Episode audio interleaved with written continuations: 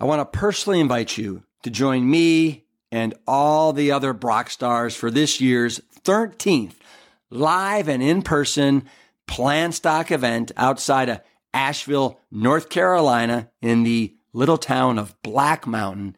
It's 1500 acres is loaded with wildlife, trees, trails, streams. It is a nature wonderland. And what's also a wonderland are all the incredible speakers that you get to hang with all weekend long, like Jane and Ann Esselstyn, Dr. Will Bulsiewicz of Fiber Fueled, Carleigh Bodrug, Miss Plant U, Dr. Gemma Newman is over from the UK. We have Dr. Dawn Mussallem from the Mayo Clinic, John Mackey, the ex-CEO of Whole Food Market Stores, myself, Brian Hart, and a special appearance by the Plant Bros. Here's the kicker. All these Brock stars are there from Friday till Sunday, and they want to rub elbows with all of you, whether it's over buffets of Plant Strong fare for breakfast, lunch, and dinner, whether it's going on an afternoon hike, a swim, pickleball, frisbee golf, kickball, cornhole, dancing. We're having live music. It's all there in this fun weekend extravaganza that we affectionately call Plant Stock. Simply go to liveplantstrong.com and then click on Plant Stock 2024 and grab yourself a ticket before they sell out. See you there.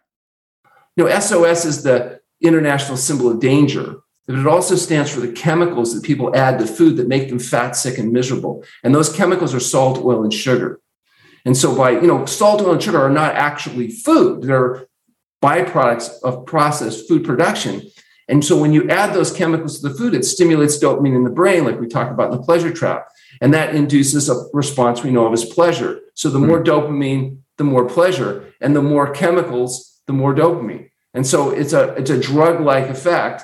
And that's why we have the problem with dietary excess and metabolic syndrome and why people are dying from cancer and heart disease and diabetes, and for that matter, COVID 19. The yeah. fact is that dietary excess is responsible for immune suppression that leads to um, a whole host of diseases that people are suffering from.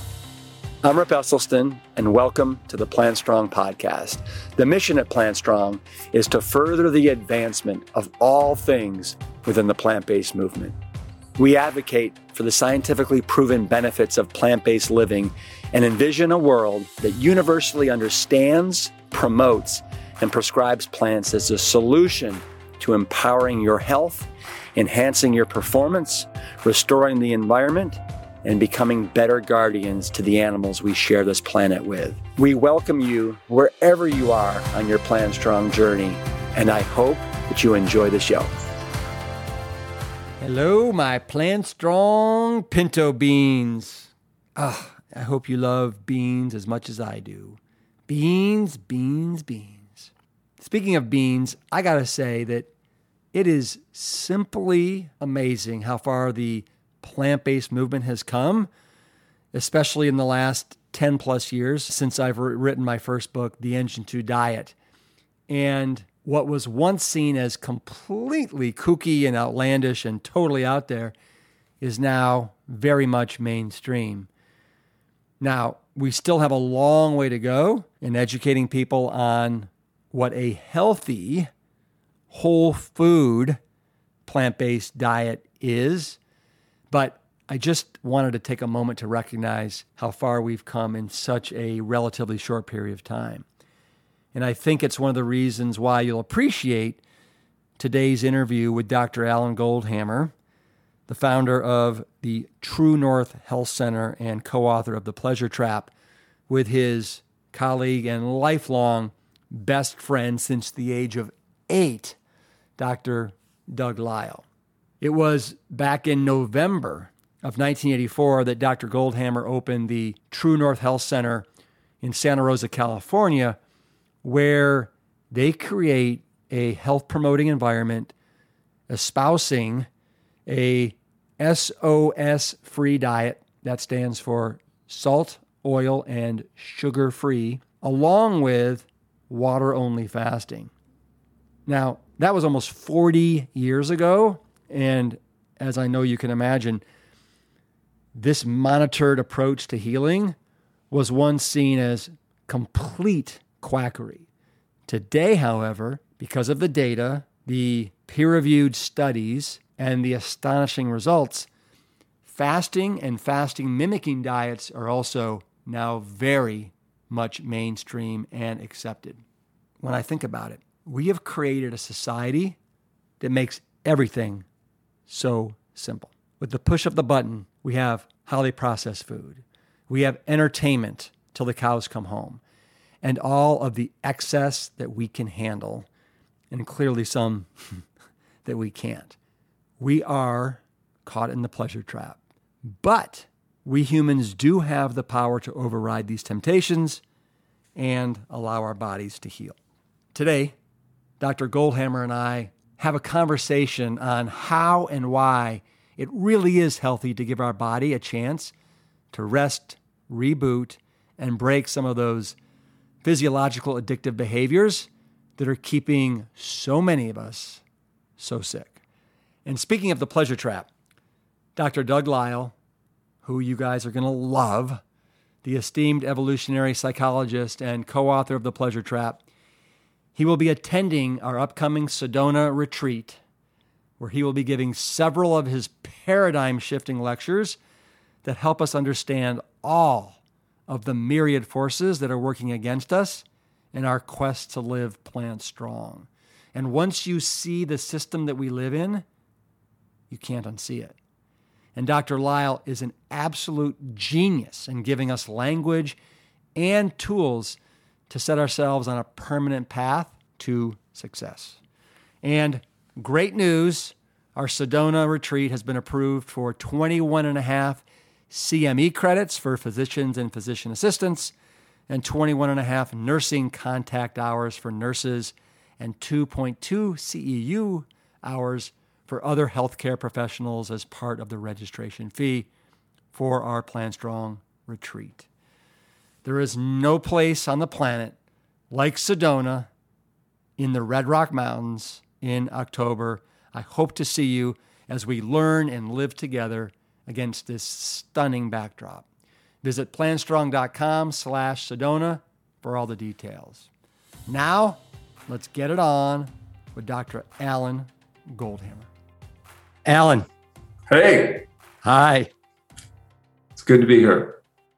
It's good to have you here. It's been a long time. I think the last time I saw you was either 2013 or 14 when I did a little flyby there uh, in, in, to the True North uh, Health Center in Santa Rosa, and you were very cordial, and you let me in, and you gave me a great tour, and and you also um, fed me some of that vegan SOS fare.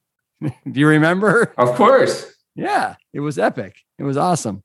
You know, it was great for me because I'd heard so much about True North but then to finally you know land and see what it was all about was really was really awesome we've made a lot of changes since you were here. We've done a lot of growth and, and added some more buildings and so yeah fasting itself has gone from being criminal quackery to cutting edge research. So now there seems to be a little bit more interest and acceptance in some of the work that we've been doing for the last 40 years. What do you think has allowed this water fasting only to go from being basically quackery to cutting edge data researchers? I think people like Walter Longo at USC have been uh, really helpful because they've published uh, information in mainstream journals that look at the physiological effects of fasting and have raised uh, issues of, about where fasting may be helpful, both as a standalone intervention as well as in conjunction with conventional therapy. You know, they've showed, for example, that when you use fasting in conjunction with chemotherapy, that there's dramatically increased all uh, survival and uh, uh, and effectiveness. That fasting creates an environment, for example, where uh, healthy cells can be protected against the damages of some conventional therapy, and that may augment the benefit uh, of therapy. And they did a lot of that with animal studies, and now more recently in human studies. Mm-hmm. Um, and we've also been uh, very productive in terms of publishing uh, articles in peer reviewed scientific journals showing both the safety and the efficacy of water only fasting as a means of helping the body overcome diseases associated with dietary excess. you know, right now, most people that are dying are dying prematurely from coronary artery disease, heart attacks and strokes, type 2 diabetes, autoimmune diseases, and cancers, including lymphoma.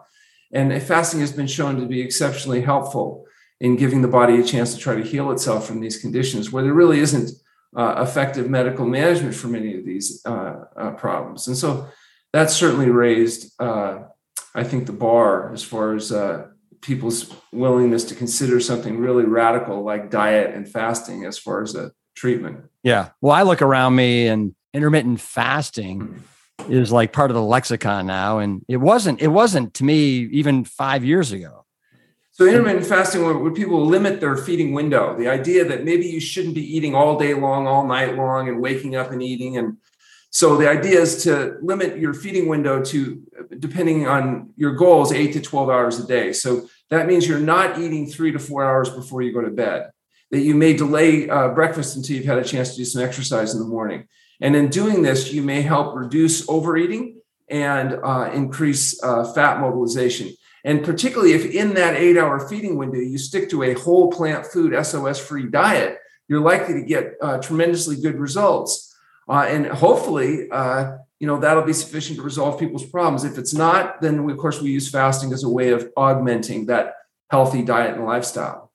But what's interesting to me is that if somebody maybe in the past would have never been interested in doing something as what sounds as extreme as a water only fasting for days and in some cases i know you guys go up to 40 plus days the fact that this lexicon is now out there oh intermittent fasting uh, they're not as scared off to me as well, doing something like that no question. People used to think that if you got on an airplane in New York and you flew all the way to California, you die of starvation over Colorado unless you ate the peanuts. They think, you know, the peanuts or the pretzels is what saved their life. and now, you know, people, even if you're just thinking about 16 hours of fasting, cumulatively, day after day after day after day, just that little bit of fasting is thought to have a long term beneficial effect. And so the idea that a longer period of fasting might have an accentuated benefit is good. When they talk about uh, fasting mimicking diets, idea create situations that induce some of the benefits of fasting and introduces the idea that fasting has benefit. Mm-hmm. And so I, I think you're right. It's just the you know getting the language out there, getting the ideas out there, and then of course when you look at the actual outcome data, it's overwhelming. Yeah. You know, we did a study on high blood pressure. We took 174 consecutive patients with hypertension. We demonstrated the largest effects that have ever been shown in treating high blood pressure in humans with an average effect size of 60 points in systolic blood pressure reduction with nothing other than fasting and a healthy diet. And that's over what period of time? Uh, those that period, the fasting periods range from five to 40 days. So in, in that study, I think the longest fast were actually about 23 days. So the idea is it doesn't um, it doesn't take a lot of fancy intervention. You basically get people on a healthy diet, stop eating, give the body a chance to normalize blood pressure, and then it's sustainable to the degree that people are willing to continue to eat a healthy diet. Mm-hmm. Now, it's also true if you can just get people to eat a healthy diet, many people's blood pressure will normalize without fasting. But what happens is there are some people that, for whatever reason, have difficulty implementing a good diet, or they've implemented a good diet, but their problem is severe enough that it persists. I think that's why Dr. McDougall calls us the punishment. Right. So he'll he'll send us a patient with the idea that, oh, I'm so sorry to do this to you, but you know your blood pressure is still high, so you got to go over to Goldhamer's. Good luck to you. You know, it's like, thanks. Yeah. They call well, us True North Health Center the last resort, you know? That's right. That's right. You've been kind of going down this path for, for 40 plus years. Is that yeah, right? 40 years. Next, and we opened the True North Health Center in 1984. So we've been fasting people continuously uh, since then. We've had over 21,000 people actually do water only fasting at, at True North Health. And before that, I was uh, going to osteopathic college in Australia, and I worked with Dr. Alec Burton, and we did you know fasting there and at his facility. So yeah, we've got about 40 years in so far. Alan, I, I just want to like understand how it is that you landed where you landed. Tell me, were your parents physicians? No, actually, um, not at all. My parents were teachers, and uh, but it was really Dr. Lisle uh, that drove this whole process because we grew up together since fourth grade. And he was always much, much better than me in basketball. And it frustrated me. And I wanted to beat him. And I tried practicing more, and none of that worked. And I thought, well, maybe if I got healthier, I could beat him. And I read books by Herbert Shelton and others that said that health was the result of healthful living and that it was diet, sleep, and exercise that led to health, and that fasting could help undo the consequences of dietary excess. And I thought, well, I'll implement those diet and lifestyle recommendations and then I'll crush him. The problem was it completely failed because he adopted the same kind of diet. And to this day, I'm 63 years old. He still kicks my butt every time we play. So it hasn't worked yet, but I'm hoping that if he ages out just a little faster, maybe by the time we reach our 80s, I'll finally be able to beat him. Well, I have a feeling you probably eat just a little bit cleaner than he does. Well, I, we eat the same diet, but occasionally he might indulge in a little vegan carrot cake or something. And I'm hoping that little occasional variation will ultimately catch up with it. well, tell me this. I mean, so you guys are friends and no, for people that are out there, I'm also good friends with Doug Lisle, not like you, but Doug is, is a speaker at all of our um, medical immersion programs. And so I've gotten to play a lot of basketball yeah. against Doug. I don't know if he's told you. And uh, I actually took him down once in horse, and I also took him down once in around the world. And that, that's that's no small feat because no. this guy this guy is like a shark. Oh, I, right? let me tell you something. It's like Doug Nash. I Seriously. worked for six months on. I thought, you know, I can't beat him one. He's quick. He's good, very good basketball player. So I thought, well, I can beat him in free throws, though, because that's just practice. So I'm shooting 500 shots a day. I'm practicing for six months. And then very casually one day, I just said, Hey, why don't we do a, you know, free throw shooting contest? He said, oh, okay, I haven't played in three weeks, whatever. So I get 48 out of 50 and I think I got him. I got him. He hits, he hits 19, misses one, and then hits 80 in a row. It is, it is really crazy. Yeah, it's ridiculous. Yeah. I, of course, I'm saying, geez, what a choke you know, if you're going to hit 99 out of 100, why don't you just hit 100? exactly.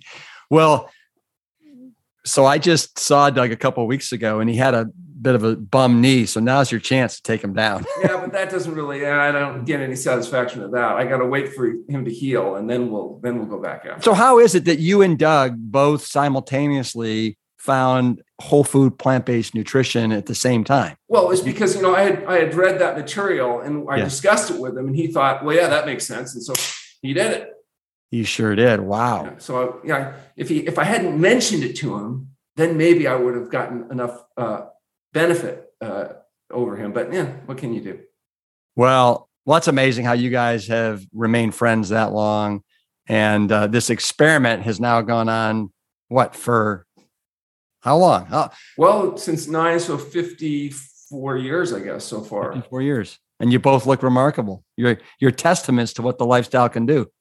I, I have to say though, I was yeah. also I was also inspired by my uncle who was a physician, and and my uncle um, said that uh, this alternative medicine stuff was the worst thing ever. And when I mentioned when I was 16, I decided to pursue nutritional medicine as a career. He said, No, no, nobody in this family is to go to somebody like that, let alone become somebody like that. He said, Better you should be a communist spy.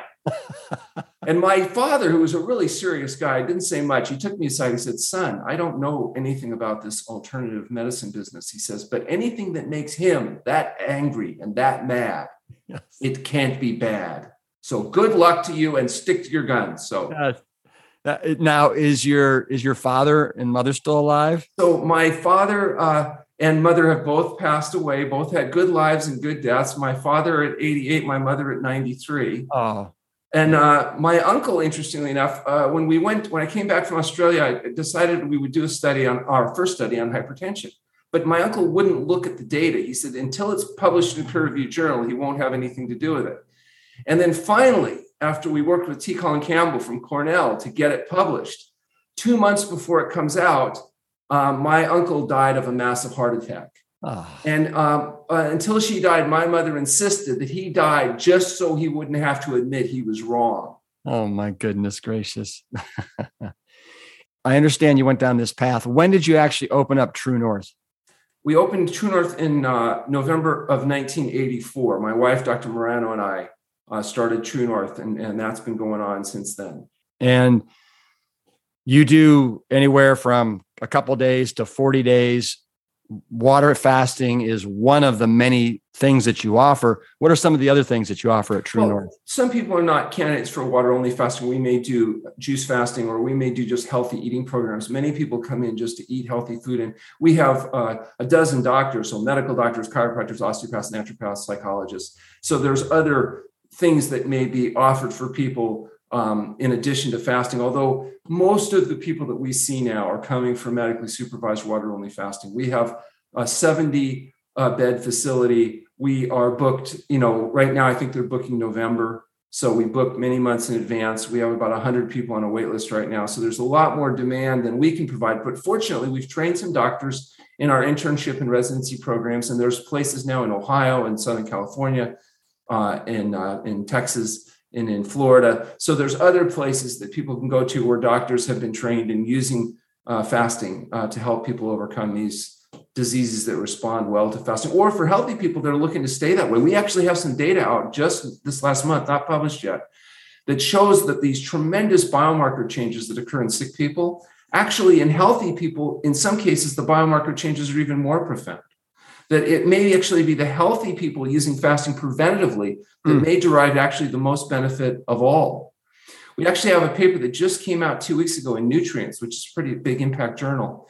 And it looks at the cardiometabolic uh, risk factors associated with uh, coronary artery disease. And it's absolutely tremendous because not only have we shown that you can do fasting safely and that these changes occur when you're fasting, but now we have six week and now one year follow up data showing that not only can people get well, but they're actually able to stay well by adopting a whole plant food SOS free diet.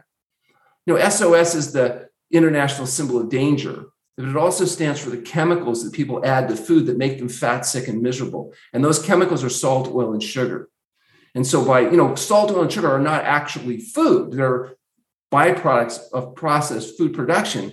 And so, when you add those chemicals to the food, it stimulates dopamine in the brain, like we talked about in the pleasure trap. And that induces a response we know of as pleasure. So the more mm-hmm. dopamine, the more pleasure, and the more chemicals, the more dopamine. And so it's a it's a drug-like effect.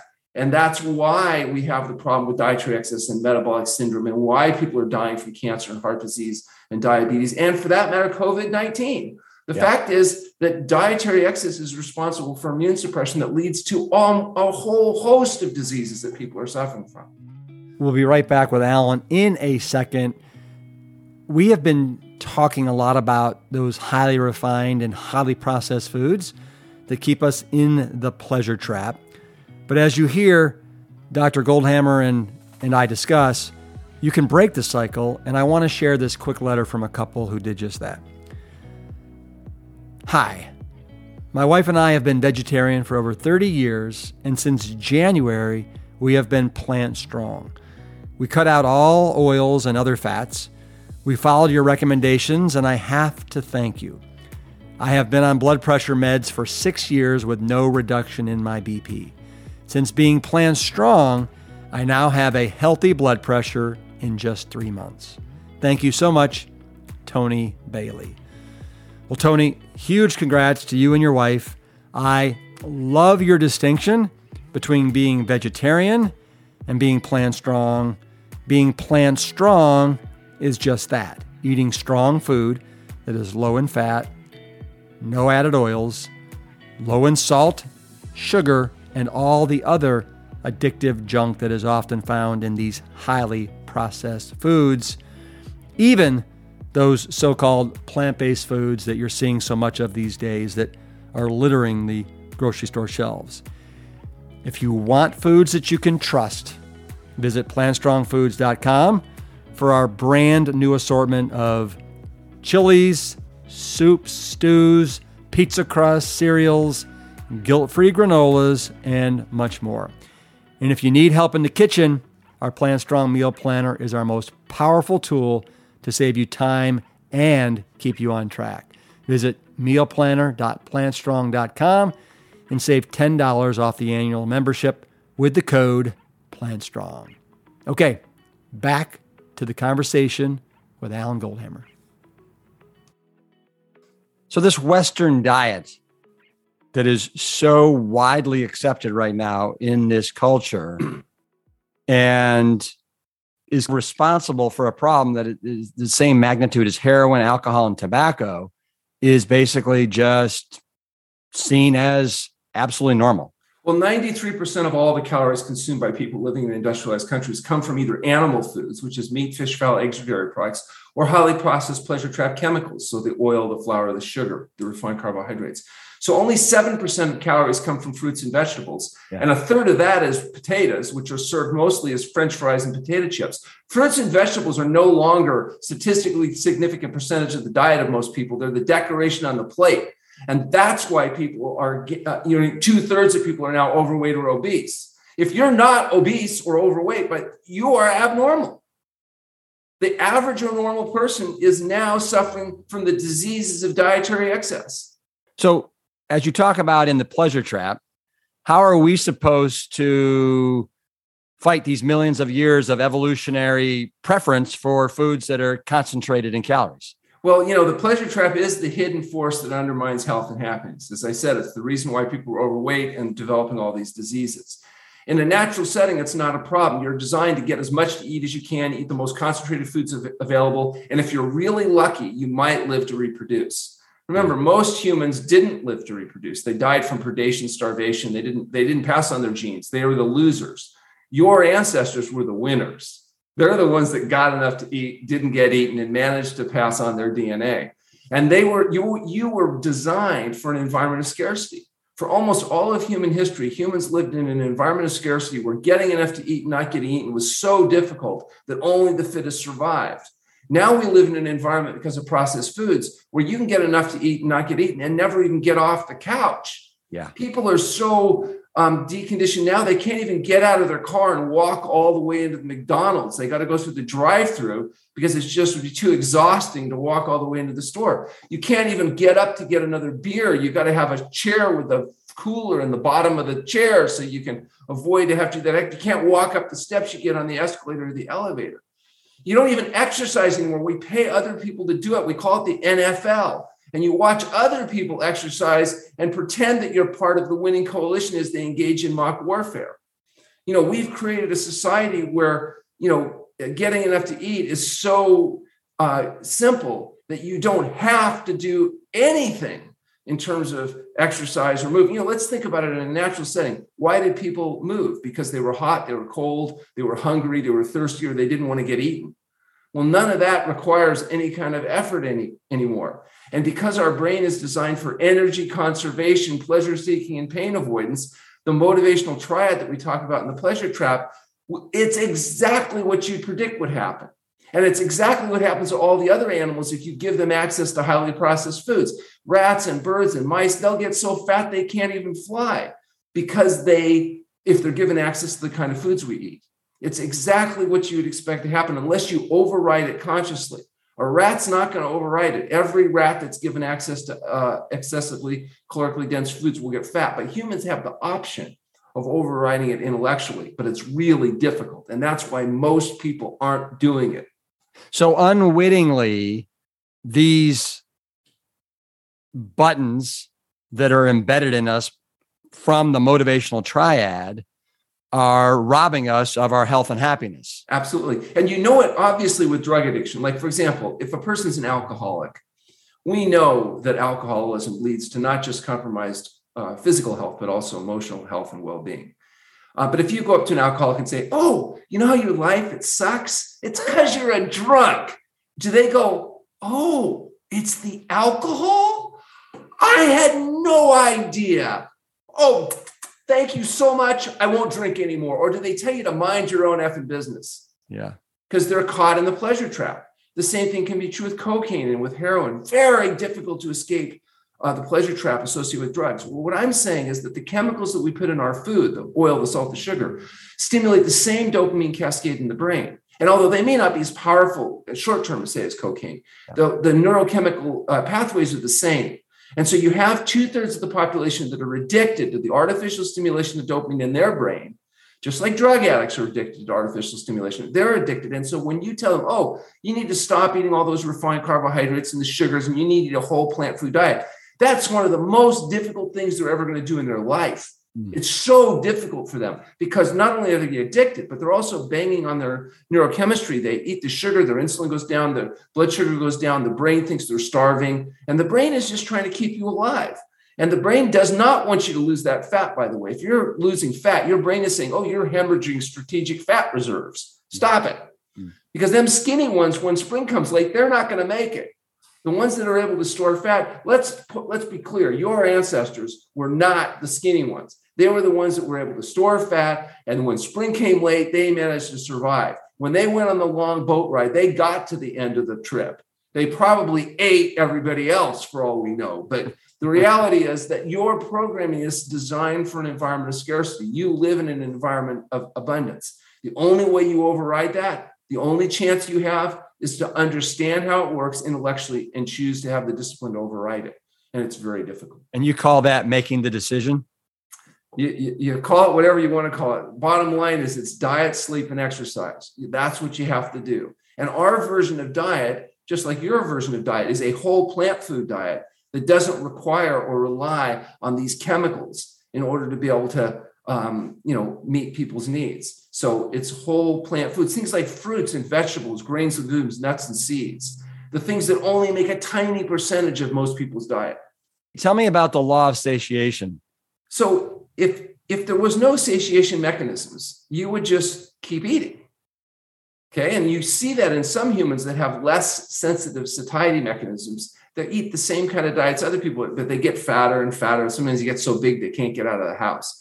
Most people will get to a certain size and then more or less come to some level of balance because of satiation mechanisms, where your brain tells you you've had enough. For example, think about it. If you just sit down and eat apples, you know, you can you eat a certain number of apples and then you feel full or satiated. And if you try to push that, you'll get really negative feedback like a bellyache. Any kid that sat in an apple tree, ate too many apples the next day gets a but, but you don't get if you're sitting and say, let's say you eat 500 calories of apples, you're at some point you feel full. But if you say take ice cream, you can take a 1500 uh, calorie container of ice cream. You'll eat the whole container. You'll be banging your spoon in the bottom looking for more, uh, wondering, you know, where the rest of it is. You don't get that same consistent feedback because it's highly processed fractionated food. So when you take foods and increase caloric density artificially, for example, like in breads where you have 1500 calories a pound instead of wheat berries, which would be 500 calories a pound. When you eat highly concentrated or highly fractionated food, your satiety mechanisms don't work as well. So eventually your YAO circuits will kick in. You're overweight, eat less, and they'll keep you to some level. But that level is significantly higher than what it should be healthfully in most cases, unless you happen to be a person like Dr. Lisle who have really sensitive satiety mechanisms. And I mean, I can even remember as a kid before we knew anything. You know, you know, have some of those things will have like two cookies in the package. Well, yeah. he would have one cookie and wrap the package up and put it away because he was full. I mean, I would have eaten the cookies and the package and everything else that went along with it. Yeah. And so, you know, depending on your individual satiety mechanisms, it determines how fat you get the people the people that are eating conventional diets that are not obese it's not because they're more disciplined or they're doing a better job it's just their natural satiety mechanisms are a little more sensitive and, and even to some of the more concentrated foods so they'll tend not to be as overweight what's great though is if you go on a whole plant food diet you don't have to worry too much about the satiety mechanism because you start getting large amounts of low density food so the fiber is there, your satiation mechanism in the stomach, the satiation mechanisms in the brain are activated. And so people eating large volumes of low density food find they can maintain optimum weight without having to weigh and measure and have all this uh, um, hyper discipline. Um, the problem is the more highly processed foods, the easier it is to fool the satiety mechanisms and become obese. And again, it's true in rats and mice. If you take rats and let them eat as much as they want of their normal chow, they get to a certain size. But you put sugar, oil, and salt in the food, they'll gain 49% of their body weight in 60 days. This isn't psychological. It's not because the rat was under stress. It's because mommy rat didn't love him enough or daddy rat loved him too much or whatever. It's biological. It's because they're artificially stimulating dopamine in their brain from the chemicals added to their food. So they eat more. Yeah. The moment you stop fooling the brain, you stop the problem.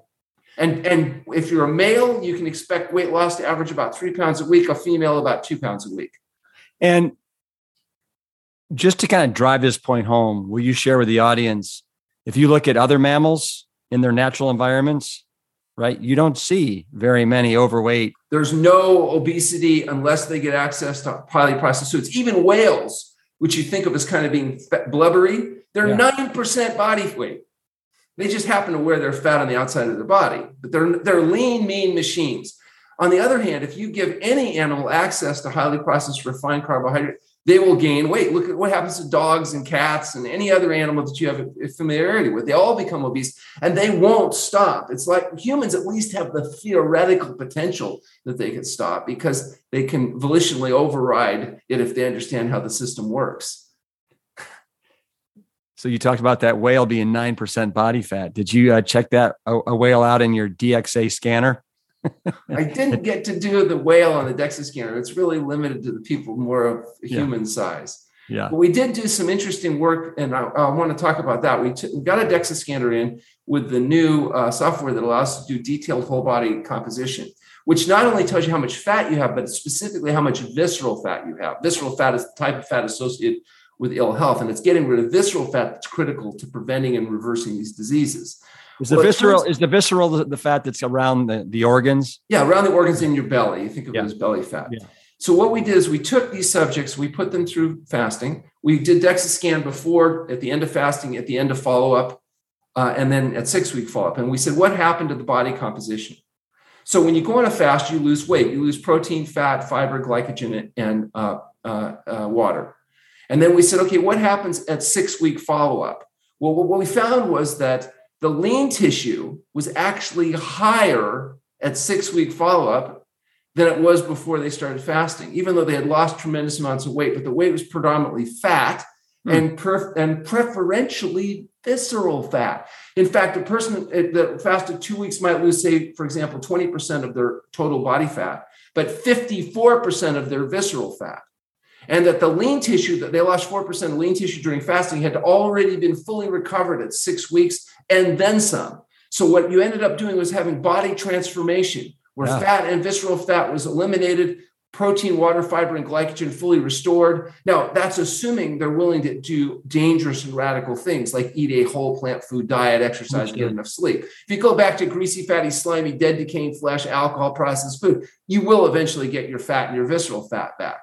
But the ratio of visceral fat to adipose mobilization was three, almost 3.0. In other words, the body was preferentially going in and grabbing this visceral fat that shouldn't even be there and mobilizing that preferentially over even adipose tissue and preserving lean tissue. One of the caveats, though, is you need to have people resting when they're fasting in order to mo- minimize gluconeogenesis. So this is not a situation where you're running around exercising and working. And this is done medically supervised in a controlled setting where people have had history exam lab and they're monitored properly in order to make it safe. This is this is utterly i find this utterly fascinating that the body somehow knows when it's in fasting mode and resting mode to heal itself by going attacking first of all the visceral fat. And think about this tumors. You know we have uh, we've done some work uh, that's been published in fact in the british medical journal on the resolution of lymphoma tumors um, and so you think, well, if you lose 10% of your body weight, you'd expect to lose 10% of your tumor. But that's not what happens. You might lose 10% of your body weight, but 100% of the tumor. So, how is it able to mobilize 100% of the tumor rather than just use it like it would any fuel? It's because the body has some inherent ability to determine which tissues are the least vital and it mobilizes those first. And in fact, nervous tissue is never mobilized. You can starve an animal to death. Not that we would do that, but and when they, they've done research where they've they starve the animal to death and then look at the nervous system. There's no impact from starvation on the nervous system because it's preserved even to the very end. Yeah. So there's an inverse proportional mobilization that happens in fasting. So explain to the audience. We get we get the water fasting. The only thing you're consuming is water. Is it is it a particular type of water? Well, it's highly purified water. We use laboratory grade steam distilled water because that's the best accepted. But you could use reverse osmosis. There's lots of ways to highly purify water. What you can't do is use municipal water because people will they can actually get very sensitive and they can detect a lot of the chemicals. They don't like it. They won't drink it. Then they get dehydrated. It's not good. So we want to use some type of highly purified water. You know what would be the most purified water? Would be rainwater in a clean environment. That would be hmm. distilled water. So I'm going to ask you some really basic questions here so we can all get our heads wrapped around this. So we're drinking water. And tell me, why is it we're not juicing or just eating kale or just minimal minimal amounts of really clean food. Why is that? Well there's a unique physiological adaptation that happens with water only fasting. It's very different. That doesn't mean that juice diets or limited diets might not be helpful. There we certainly use them. They can be very helpful for people that are trying to lose weight or whatever. But in water fasting there's a unique physiological adaptation that occurs. So if your goal is to mobilize visceral fat. If your goal is to break the tumor down, if your goal is to normalize blood pressure, for example, changes that would take place in a week or two of water fasting might take us months with mm. an hmm. alternative approach. So we want to, it's when you want to rapidly uh, make clinical changes, get people off medications, or if you have people, for example, that are addicted to sugar, and you can give them fruit juices that are full of sugar and they'll like that and stuff, and they might lose weight and stuff, but you're not going to break that uh, physiological uh, addictive response as easily as you would in water fasting. And we've done a study on this. We actually did a study on taste neuroadaptation where we looked at minimum threshold to sugar to salt sensation before and after fasting. And after fasting, we've proved that the, those thresholds change, that people's liking of sugary, salty, fatty, salty food changes with fasting.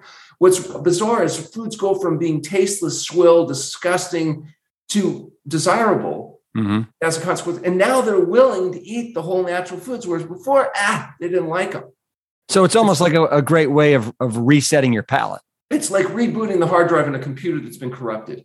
Yeah. You don't know why, but you turn the thing off, you turn it on, and now it starts working again. Well, yeah. the same thing happens to people. Their gut microbiome is profoundly affected, taste orientation is affected. Their desire, their willingness, they're just being out of pain. There's a powerful anti inflammatory effect. So now you get people that are miserable. They can't exercise because they got so much joint pain. And now all of a sudden they can begin walking and hiking. And then the exercise increases brain BDNF and they can sleep better and they're, they get all the benefit of the exercise and diet that they weren't able to get because you couldn't get them to do it because they were so sick. So this is really probably the most effective way at fighting people who are in the throes of the pleasure trap. If you can't get them to do the diet and lifestyle changes, then fasting might help them be able to make the diet and lifestyle changes. So, yeah, eh, you know, I many of these changes will occur over time if you can get people to implement the diet and lifestyle changes. But when you and Doug decided to write the Pleasure Trap, was it 2005, if I'm not mistaken, or four?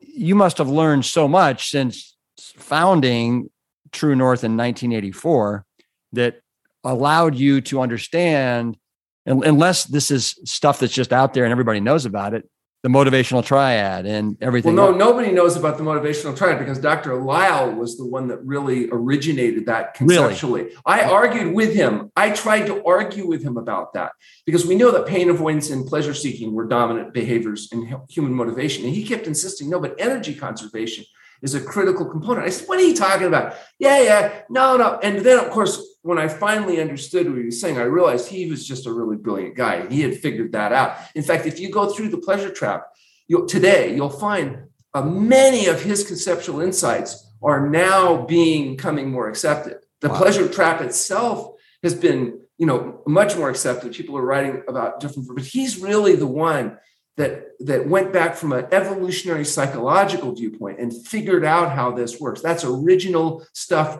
vomiting out of his brain. That's and good. And I, I yeah, go. really when it t- comes to conceptual development, you will not find. I have never come across anybody whose brain works like his. It's yeah. just phenomenal. Well, I think I remember Doug Doug telling me a story over dinner once that didn't you two like lock yourselves in a house together and however long it would take for you to finish yeah. the book and it was what six months or something two, two, years actually and he he came and, and he lived with us and and the idea was that every day you know we would try to get him writing he he needs a little help getting organized. Once he actually sits down and starts writing he's like 800 words an hour. He's unbelievable. He's like incredibly productive. But to get him organized so my job was to get him organized and kind of take care of everything so he didn't have any distraction. And then he would you know put those couple hours in of productive activity. And then we would argue conceptually about the concepts. And so i would challenge him on all the things that he was and you know the frustrating thing with him he's almost always right you know but what would happen is jennifer my wife would come in at some point because we'd be screaming and yelling and arguing and carrying on and she'd say okay boys it's time for the green chairs and we had these green chairs in a different far end of the house that was hit behind doors where she couldn't hear us, so she could go to sleep, and we would stay up and just really trash all this stuff through. And the thing is, by the time we were done, though, we came up. You know, it, the the pleasure trap was was there. And today, you know, we went back at looking at what would we change and how would we do it different. Really, there's nothing in there that we weren't eh, that we can't defend today. There may be new things that we would add, yeah. but I think it still stands. Uh, it stands the test of time, and that it conceptually is in fact an accurate description. And the reason it was based on evolutionary psychology and the understanding that we have from natural hygiene, and where we had you know many years of watching people make these changes and seeing what those struggles were. And yeah. so it was kind of a unique combination of physical and psychological. And it's a bizarre book. I mean, it's a it's a very disturbing book because it doesn't tell you what you want to hear. It mm. tells you what you need to know to get and stay healthy. And it's not it's not pleasant in the sense that people don't want to hear that they have to make diet and lifestyle changes. They got to exercise. They got to go to bed on time. And that there's no magic bullet that kind of uh, violates the laws of physics or thermodynamics so that they can get what they want without having to pay the price it's perfect. And the fact that it came from from you and Doug, you know, best friends since since the fourth grade is is is so appropriate.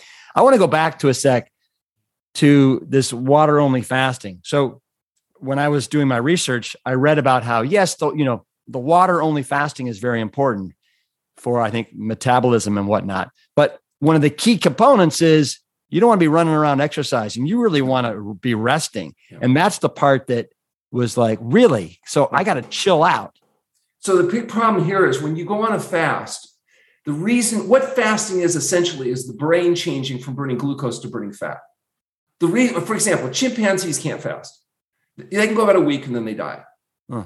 So that's why they, you'll never find chimps away from the tropics. They have to have a ready supply, year-round supply of food, because their brain, even though it's not anywhere near as big as ours, ours two and a half times as big a mass, yeah. it's still it's a pretty big brain and it burns a bunch of glucose and so if you don't have food eventually you break down your muscle because that's the only way you get glucose you break down muscle gluconeogenesis to make glucose okay humans had to be able to fast because our brain is so big and it's our biggest burner of glucose. If we couldn't fast and we could only live a week, every time spring came late, all the humans that wandered away from the tropics would have died. And they did.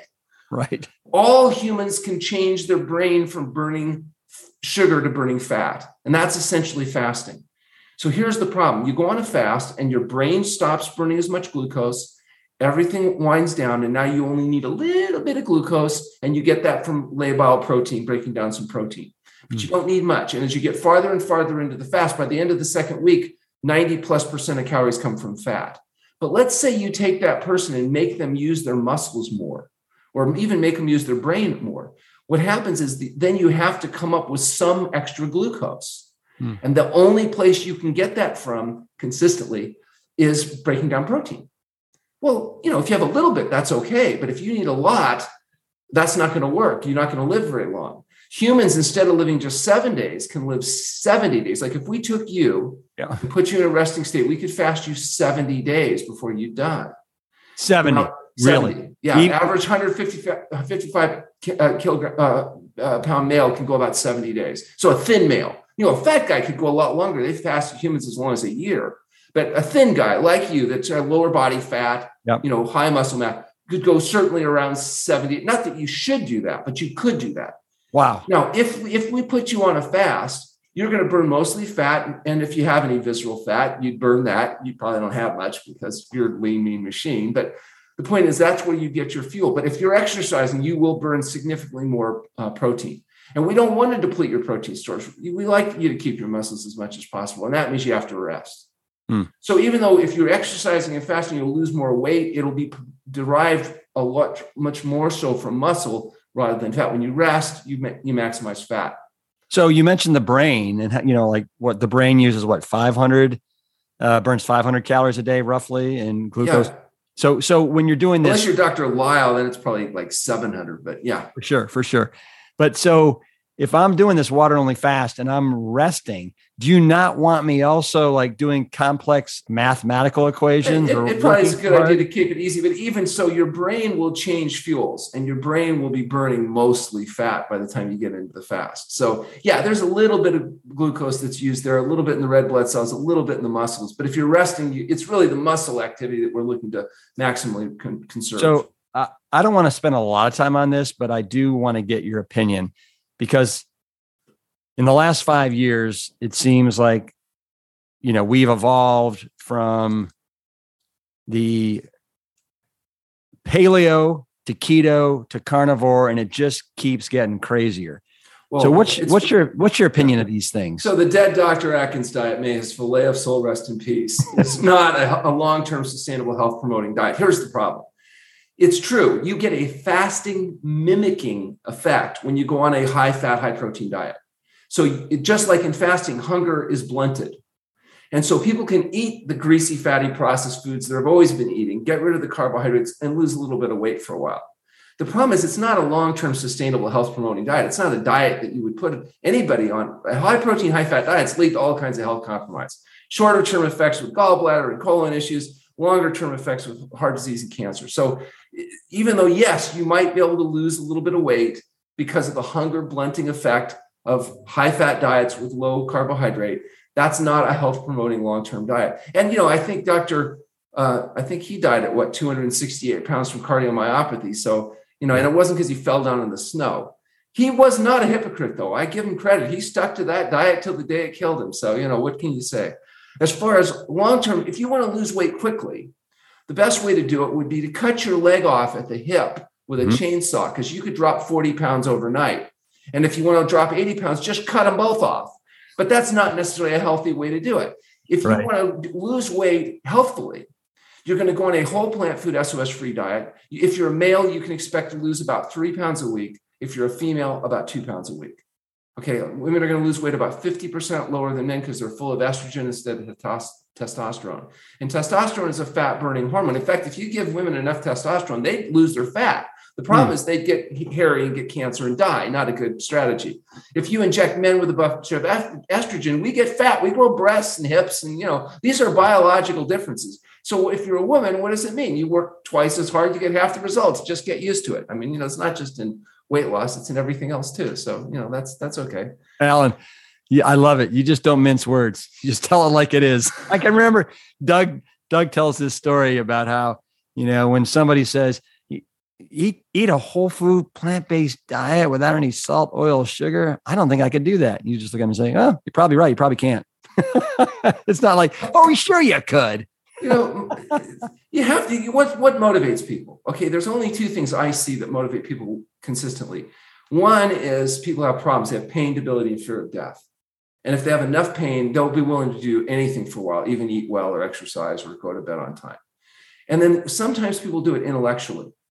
You know, like for example, um, I had a gentleman who came in who was a smoker, drinker, and meat eater. And he said he wanted to take the cure. And he was a mean looking guy. So I didn't ask him too many questions. We put him through the process. At the end, though, I said, How come you did this? And he said he did the math. Hmm. And he had just retired 65 years old, and he said he realized that in order to get his money back from retirement, he had to live to be 82, and he knew he wouldn't do it smoking and drinking, and he was going to get every damn penny back from the sons, of, you know. Yeah. And so that was his motivating factor. Right. So some people do it because they, they they want to stay alive. They value their life. They like their life, and so they don't want to find themselves unable to talk or move, lying in a nursing home bed, waiting for people to change their diapers for the last 10 years of their life.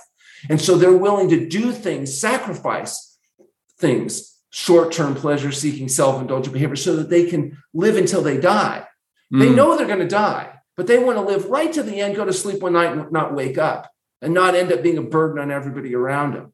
And so, if you want to do that, you have to understand what causes health, and that's healthful living. And that's where the diet, the sleep, and the exercise come in. Mm. And I, I was mentioning my mom, when she turned 92, she had outlived all 50 of her lifelong friends, many of which that used to make fun of her crazy diet and stuff. Oh, she followed yours. She, She followed. did. She did. She later in life, though. She didn't get started till later in life, but she did, and ultimately outlived everybody. And she said it was a burden because you know it was hard to make friends in your 90s because even the people 10 years younger were still so debilitated they couldn't do the things she wanted to do.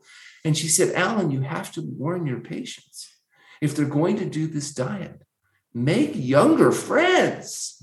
And she said, make much younger friends because you know it, that you need a big buffer, or at least find a few friends that are health conscious enough that they'll still be around when you get old enough. You've had thousands and thousands and thousands of people come through your doors at, at True North. Yes. You know, the silver bullet, I think, for all of us, whether it's what I'm doing, McDougall, yourself, is how do we how do we pre- prevent or limit the recidivism, right? Yes. So to keep to keep people compliant. Have you do you have any like pearls of wisdom for that? Yeah. You know, the thing is, it's it's exceptionally uh, difficult. I can tell you what the most single effective way of improving compliance is. It's pick people that are willing to make diet and lifestyle changes. And find people that are willing to make diet and lifestyle changes that are motivated by pain, debility, and fear of death.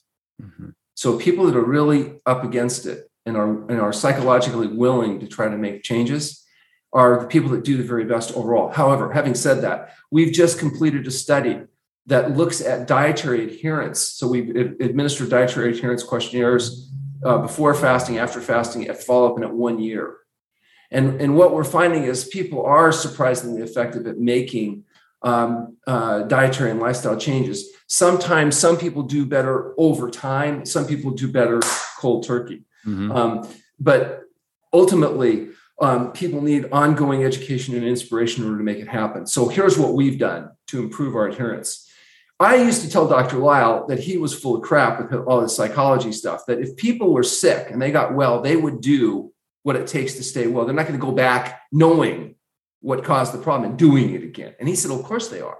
As soon as they're out of pain and they're no longer as motivated, they're going to start slip sliding back into the pleasure trap because it's such a powerful force. And they're going to, you know, other people are going to offer them things. They're not going to want to offend them. They're going to go along. And before long, they're going to be caught back in the pleasure trap. And I said, that's ridiculous. They're going to get healthy. They're going to stay healthy. And that's it.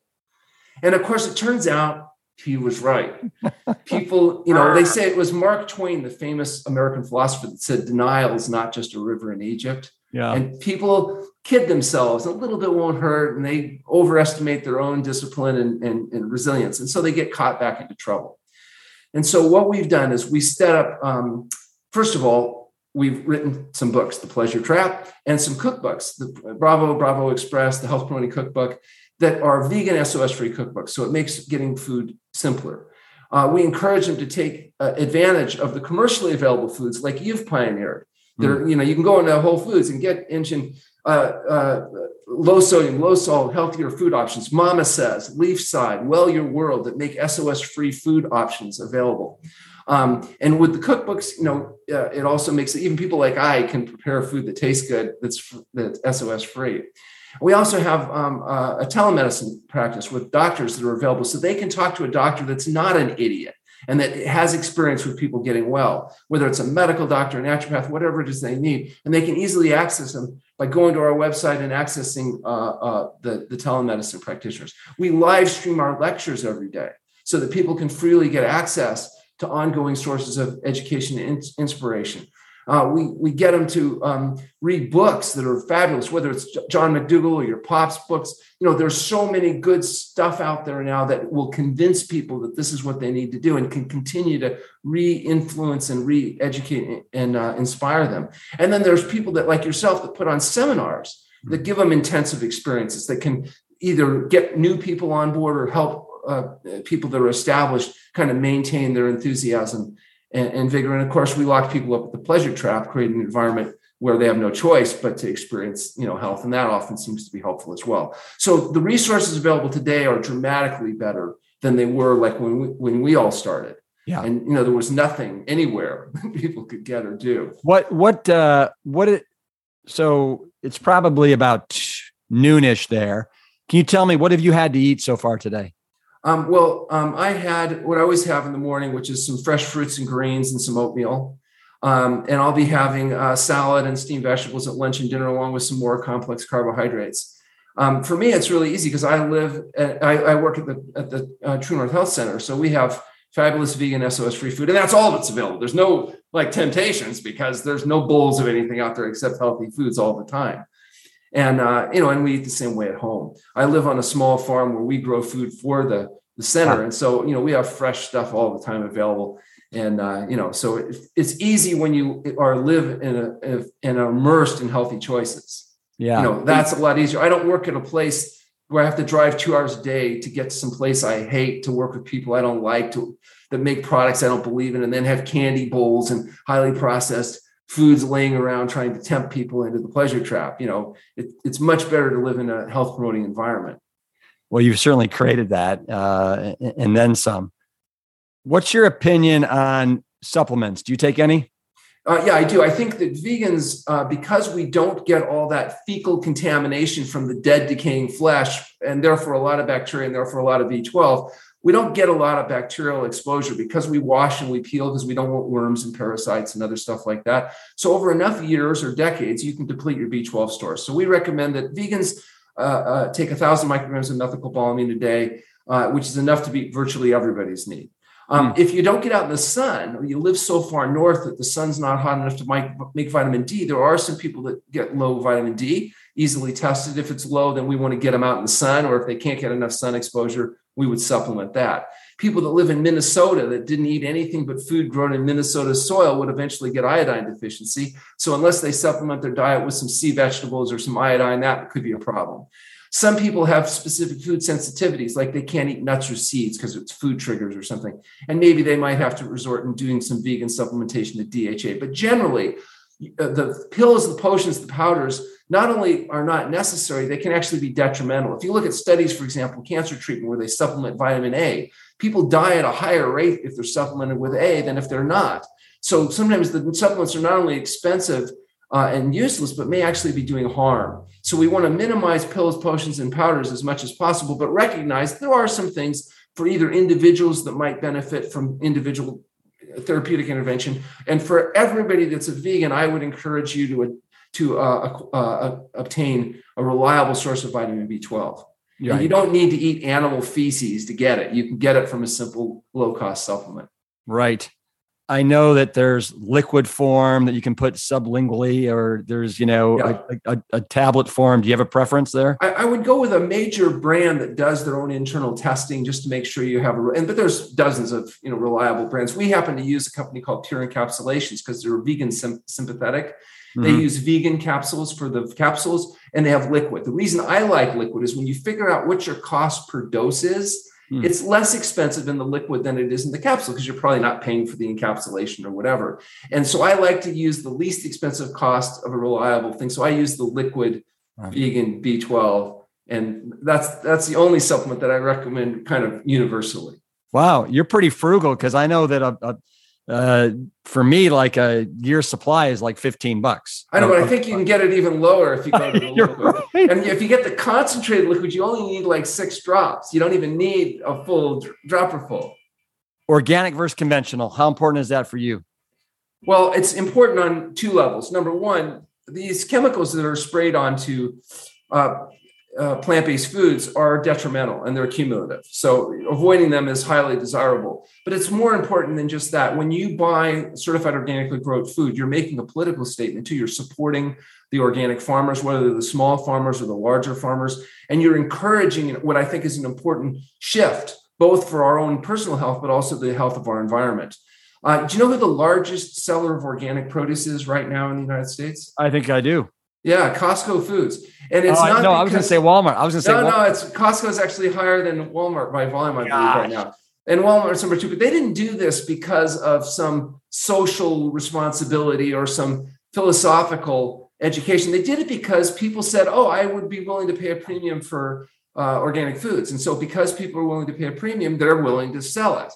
And so that's been very helpful because when large players get involved, it encourages you know all the downstream consequences and it makes it more acceptable.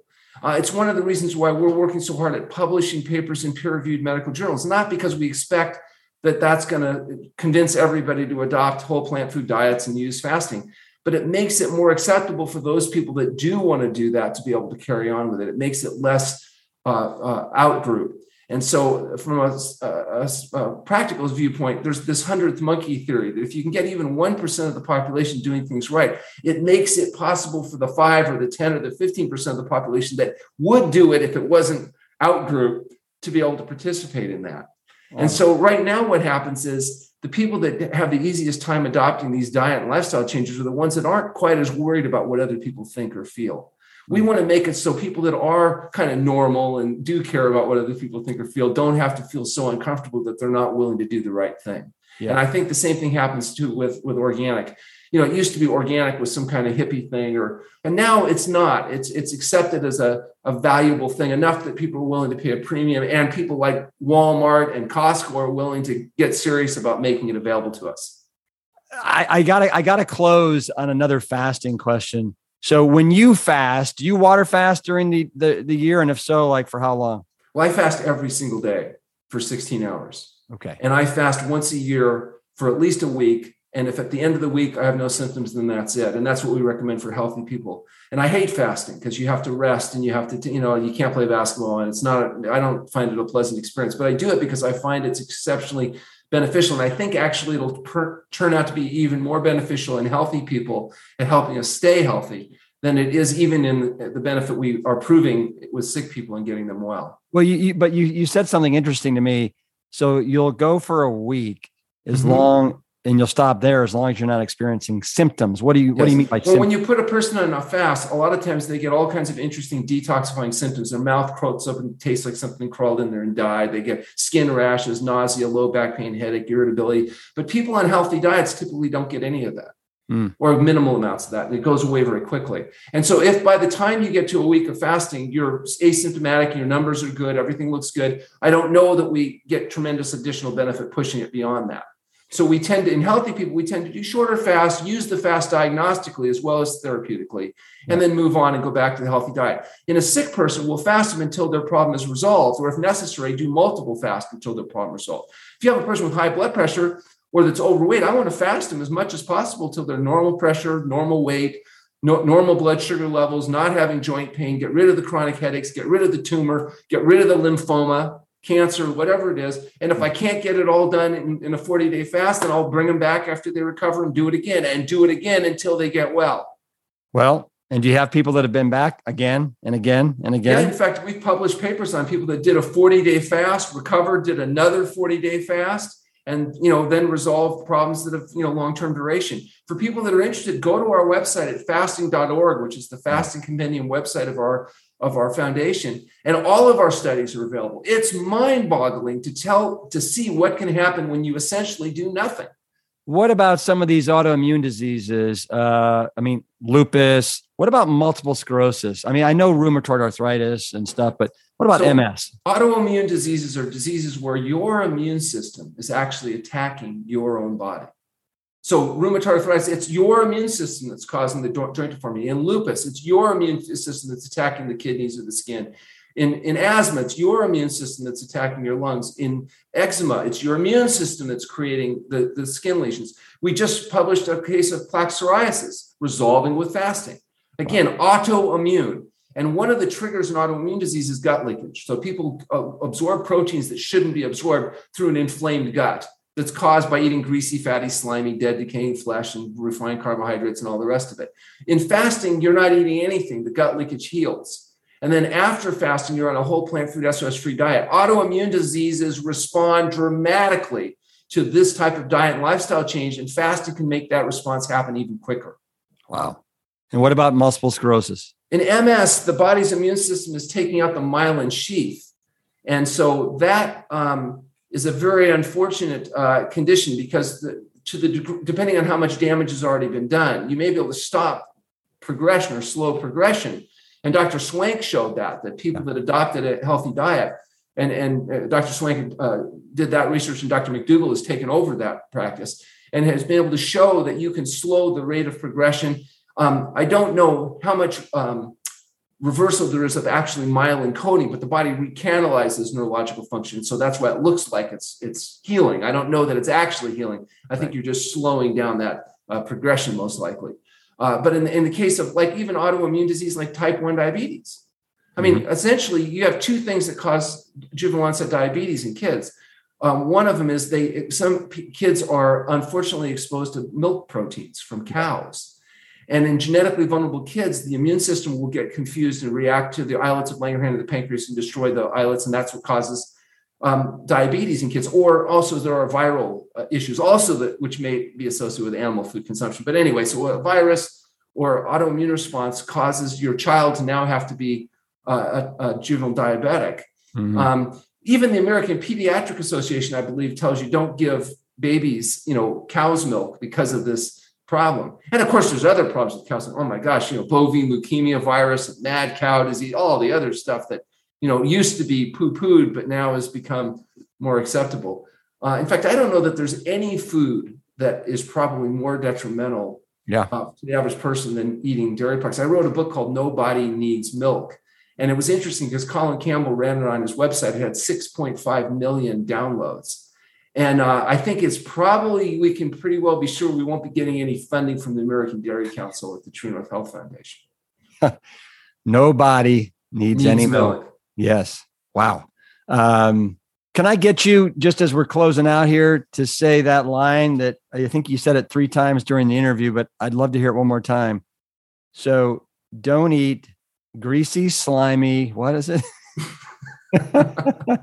Dead, decaying. what is it? Flesh, yeah. I have to tell you a funny, quick, funny story. I was uh, walking along this. I made a comment in one of these movies. I think it was What the Health. Yeah. milk being essentially cow pus right. because they allow 750,000 pus cells per cc. And that, yeah, it's true that the average milk doesn't have that much. It only has 320,000 pus cells per cc. It was like taking a cow with a festering wound, sticking a straw in it and sucking. And so I talked about milk being essentially cow pus. So anyway, I'm walking along the street. I happen to be in Las Vegas, not giving a talk. I'm just walking along the street, and some guy comes up to me and goes, Hey, you're Dr. Cowpus. so you're Dr. Greasy, slimy, dead, decaying flesh. Greasy, fatty, slimy, dead, decaying flesh. Well, that's essentially what animal products are, aren't they? Yes, yes, yeah. I well, Doug loves to let people know how you describe it, just not messing around. Yeah. Oh man, Alan, you are doing such incredible work at, at True North. Way to be, way to like, you know, stay consistent, keep keep the pedal to the metal. All the studies you're doing, your 501c through C3, the 20 plus thousand patients that have come through since 1984. You are doing, oh man. If any of your listeners want yeah. to know whether fasting might be relevant to them, or if they yeah. want the name of uh, the closest place to them that does fasting, we have an interesting free service. If they go to our website at healthpromoting.com and fill out the registration forms, that gets me their medical history. I'll review that. I'll be happy to have a phone conversation with them at no cost and I can help them determine is this something that they should be pursuing? And if so, who might be the best person for them to pursue it with? Beautiful. Beautiful. Alan, thank you for being on Plant Strong. Thanks for having me. Hey, give me a little bump, all right? Keep it plant strong. Diet, sleep, exercise. These are the keys to optimal health. And of course, as Alan says, staying away from all of that greasy, fatty, slimy, dead, decaying flesh. Two key takeaways from today's episode. One, you have the power to break free from the pleasure trap of the SOS world that we live in. That's again salt, oil, and sugar. And two, adopt a whole plant food diet. Immerse yourself in healthy choices and let's let the healing begin. We'll link all of the resources from today's episode in the show notes at plantstrongpodcast.com. I hope to see you all next week. And until then, keep it plant strong. The Plant Strong podcast team includes Carrie Barrett, Lori Kordowich, Amy Mackey, Patrick Gavin, and Wade Clark. This season is dedicated to all of those courageous truth seekers who weren't afraid to look through the lens with clear vision and hold firm to a higher truth. Most notably, my parents, Dr. Caldwell B. Esselstyn Jr. and Ann Crile Esselstyn. Thanks for listening.